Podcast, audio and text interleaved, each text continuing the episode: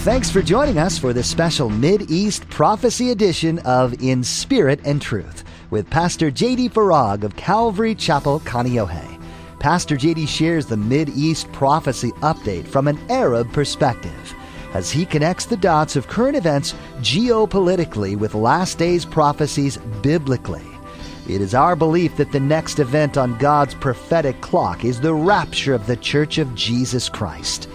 It is our hope that these Bible prophecy updates will not only ready you and steady you for His return, but that they will also encourage you to share the gospel with others in order that the rapture will not be as a thief in the night. Don't you love it when the answer is in the question? Pastor JD shares a parable today that follows this pattern. So much of the Bible is thought to be complicated, but when you look for it, you will always find the answer in the message. God speaks clearly and directly because He loves you and wants you to know Him fully. Now, don't forget to stay with us after today's prophecy update to learn how you can become a Facebook friend or watch the weekly prophecy update at jdfarag.org. Now, here's Pastor JD with today's prophecy update as shared on May 21st, 2023. I just want to talk with you again today. And what I want to talk with you about is how the only way to not lose heart in this, the very last day in human history as we know it, is to persistently and tenaciously pray. I think you would agree with me that the profound increase of evil perpetrated on the global population in the world today is the likes of which we've never before seen. But God.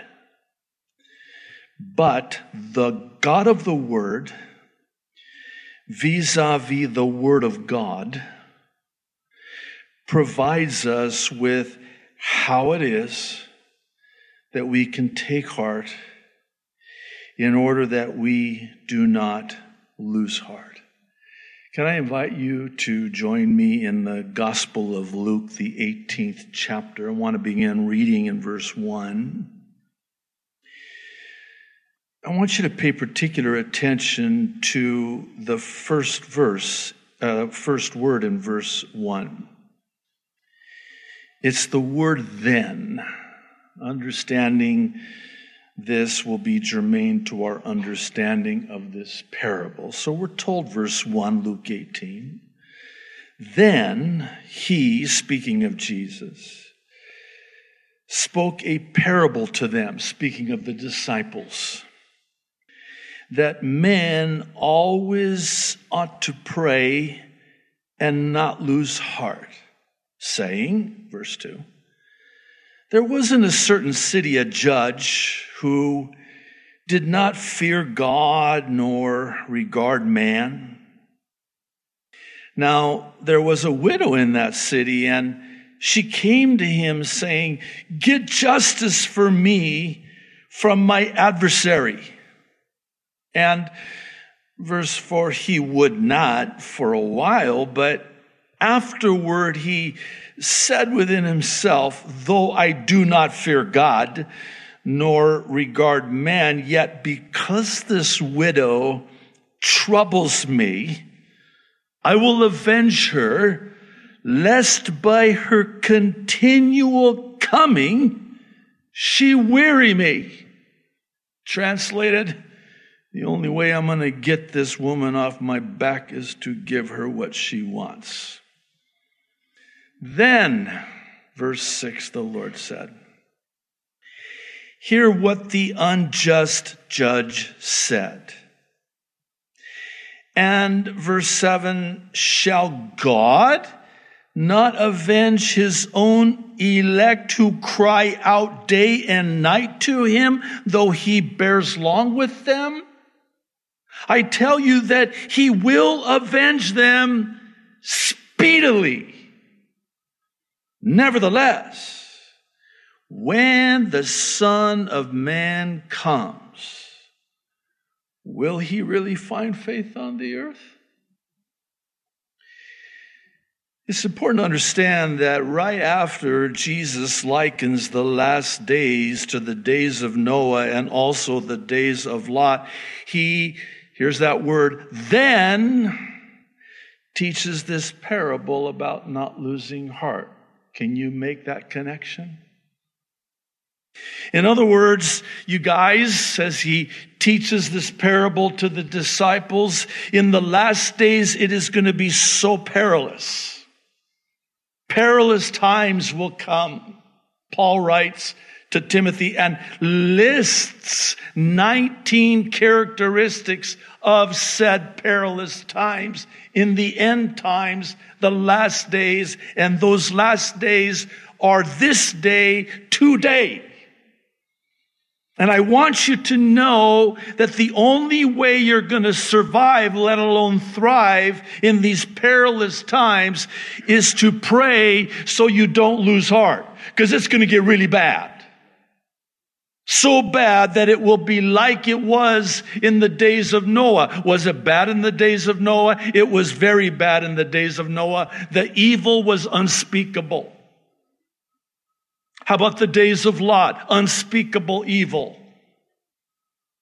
And so he teaches them this parable on the heels of likening the last days in which we are now living to the days of Noah and the days of Lot. And in a sense, what he's saying is it's going to get so bad, you guys.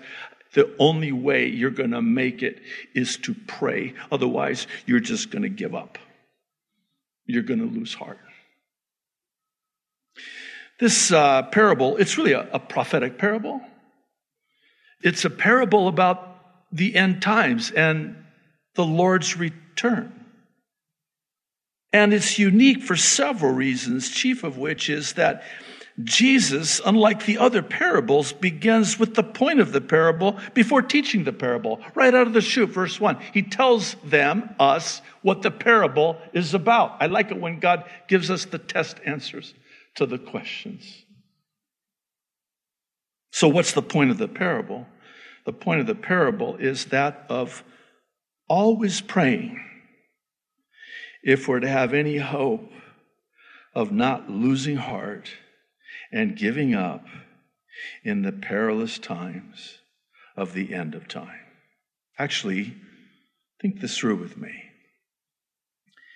The impetus for this widow's persistency and tenacity in prayer was her perilous desperation.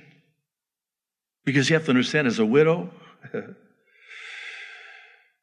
She's helpless. She's hopeless in her situation. And this was the impetus for her persistency and tenacity in praying and pleading for justice. She has been on the receiving end of evil, adversarial injustice.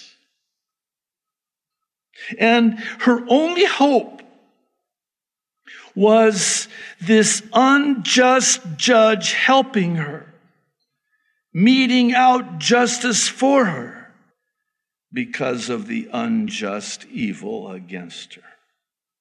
And this is why it is, by the way, that Jesus is emphasizing that if an unjust, ungodly judge will mete out justice, how much more will God do so and speedily?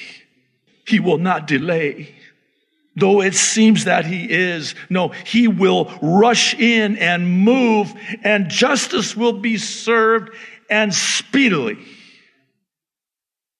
You know, this parable is a, a kind of a tough one in a sense because one can almost come away with this impression that, you know, God is reluctant. And here's JD. He just keeps, he's really starting to bug me. He keeps coming to me. He keeps asking, and how, how am I going to get rid of this guy? I just give him what he wants and I'll get rid of him. That's not at all the point of the parable. I hope you know that, right? No, the point of the parable is if this ungodly, unjust judge will mete out justice, how much more will God? There's something else here, and I just kind of bear with me for a moment, but the question is not whether or not God will mete out judgment in the end. The question is, will he really find faith in the end? Did you catch that at the end of the, the parable? So God is almost kind of like flipping it around and you're asking the wrong question in a sense, rhetorically so, I suppose. Because your question is, your concern is, will this widow get justice? That's not the right question. The question isn't, will she get justice? That's a given. Here's the real question. When I come back, when Jesus returns, the question is, will he really find faith in the end? This is why this particular parable is about the end when Jesus returns first in the rapture and then second at the end of the seven year tribulation at his second coming. This is at the heart of the parable, in that it's a parable about the time of the end being so evil that absent persistent prayer, we will lose heart.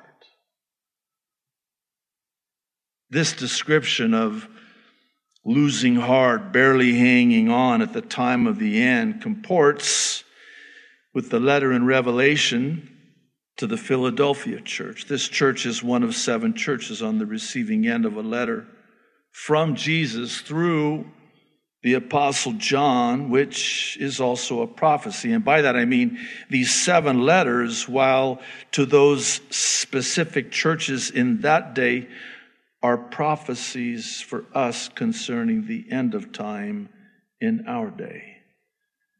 Kindly allow me to read this letter in Revelation chapter 3, beginning in verse 7. And to the angel of the church in Philadelphia, write, these things says he who is holy, he who is true, he who has the key of David, he who opens and no one shuts, and shuts and no one opens. I know your works. See, I have set before you an open door and no one can shut it for you have a little strength have kept my word and have not denied my name.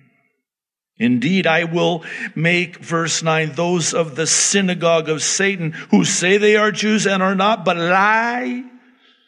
Indeed, I will make them come and worship before your feet and to know that I have loved you. Because, verse 10, listen, you have kept my command to persevere.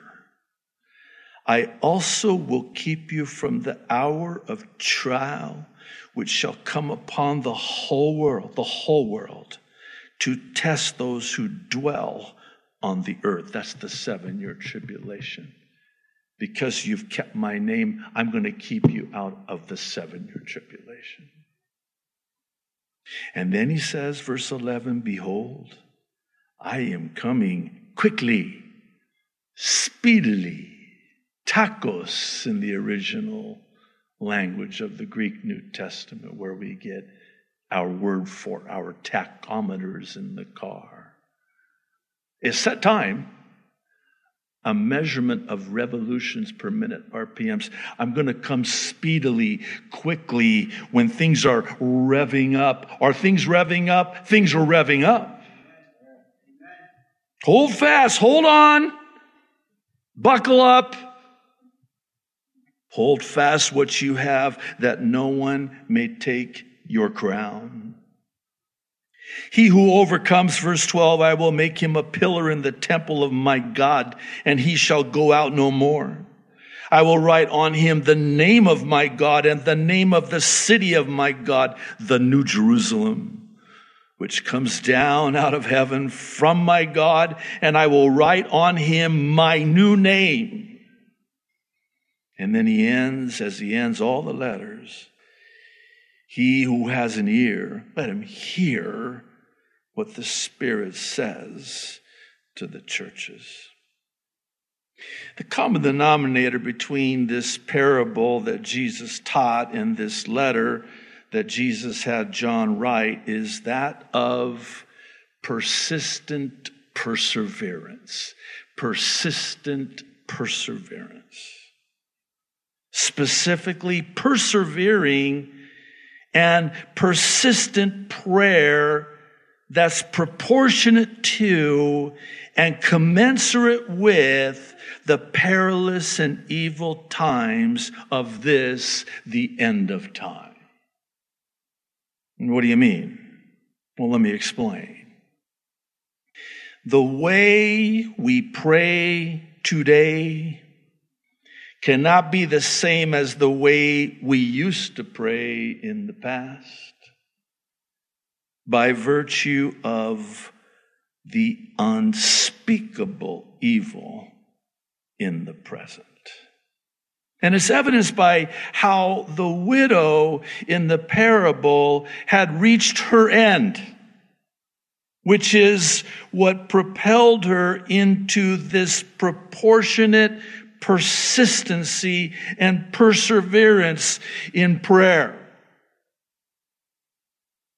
I mean, her situation, had it not been so perilous, it's doubtful that her prayers would have been so tenacious. You know how it is.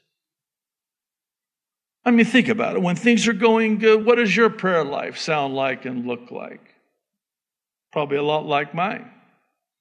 Thank you, Lord. Bless them. Bless this. Bless that. Jesus' name, amen. But then let adversity strike. Oh, God, creator of the heavens and the earth and the sea and all that in them is. Oh, now, now we're talking. Now we're talking. This is so true for us in the sense that the evil of this last hour has risen to the level of warranting this level of persistent prayer. Now the question becomes one of why it is and even how it is that we too can also be numbered amongst those of whom it said they always persist in prayer so as to not lose heart in this evil day. And I am keenly aware that whenever I talk about prayer, it has this unintended effect of guilt the gift that keeps on giving, as one said. I mean, who among us has prayed enough? Is there such a thing? Whenever it comes to the, the topic of prayer, the matter of prayer, there's always that sense of, man, I need to pray more. Yes, you do. But never imagine that God is in heaven going, I'm going to make you a man of prayer if it's the last thing I do. No. Can you imagine? Think about it as an earthly father, earthly parent. Ugh, I got to spend time with my father. Gonna get this over with. I gotta, I gotta talk to him. I gotta spend time with him. That's okay, honey, sweetheart. That's that's okay. Don't, don't I don't want it like that. I don't want it to be a got to. I want it to be a get to. I mean, think about this. We get to and have unfettered access to God anytime. We never get voicemail. We never get the secretarial screen. Do they still have that these days? I don't know anymore. I don't get out much. He's always at the ready, waiting. JD, just come to me. Bring that to me. Why are you carrying that? It's killing you. Why are you so weighed down with that burden and that care? Cast your care on me, for I care for you. Just come to me. I have everything you need right here. Come to me. Let's talk. But we don't do that. We don't call on the Lord, we call everyone but the Lord. And by the way, can I just lovingly, and the Lord knows my heart, I just would lovingly suggest that sometimes the worst thing you can do is to call someone up and try to have them help you because how are they going to help you? In fact, if anything, maybe I better speak for myself, they make it worse. Where's your faith? What's the matter with you? Oh, there must be some deep sin in your life. I'm sorry, I didn't realize I dialed Job's friend on. Uh...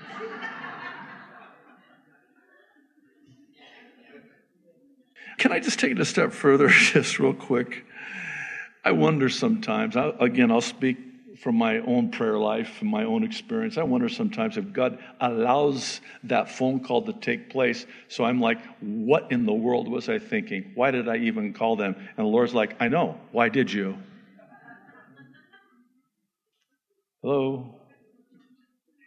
You've got my number. In fact, it won't even ring. I'll pick it up even before it rings because I know you're going to call me before you call me.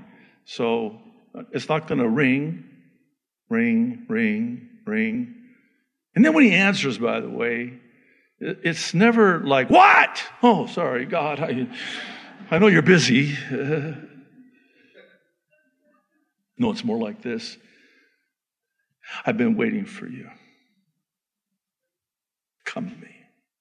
I love you so much. I want to share with you, it's not exhaustive, but several powerful truths the Lord has been teaching me about prayer over the years in my own walk with the Lord. First, by way of a preface, while prayer is one of the most powerful tools in our spiritual toolbox, it's also the tool that most of us do not avail ourselves of. And this for a number of reasons, not the least of which is that Satan knows prayer is the deciding factor in his defeat, which is why prayer is so difficult. This explains why it is that when you start to pray, all hell literally breaks loose. See, Satan knows when you pray, it's game over for him. We're so glad you joined us for this prophecy update on In Spirit and Truth. Do the things you hear about on this program cause you to feel unsettled? Perhaps there are too many things coming into play that make you stop and wonder if you're truly living in the end times. If that's the case, we hope that through these updates, you are reminded of God's faithfulness through His Word and that His promises will be fulfilled. This can be a benefit to you. Being around other believers can give you support regarding these things that are happening around you. If you're in the area and haven't found a church home yet, we invite you to come visit us and get to know the heart behind this ministry. You can join us for a time of worship at Calvary Chapel Kaneohe on Sundays at 8:30 or 10:45 a.m. and Thursdays at 7 p.m. for Bible study with Pastor JD. If you'd like more information on joining us or for additional resources, go to jdfarag.org and scroll to the bottom of the page. That's jdfarag.org. There, you'll find a Calvary link that will take you to the church's website. While you're at our website, be sure to check out additional teachings from Pastor JD. Another interesting point of reference is a tab that says ABCs. This is useful for anyone seeking and wanting to find out more about Jesus and his love for you as an individual. That's all available at our website. Again, that's jdfarag.org. Our time with you is up for today, but thanks for tuning in to spend this time with us.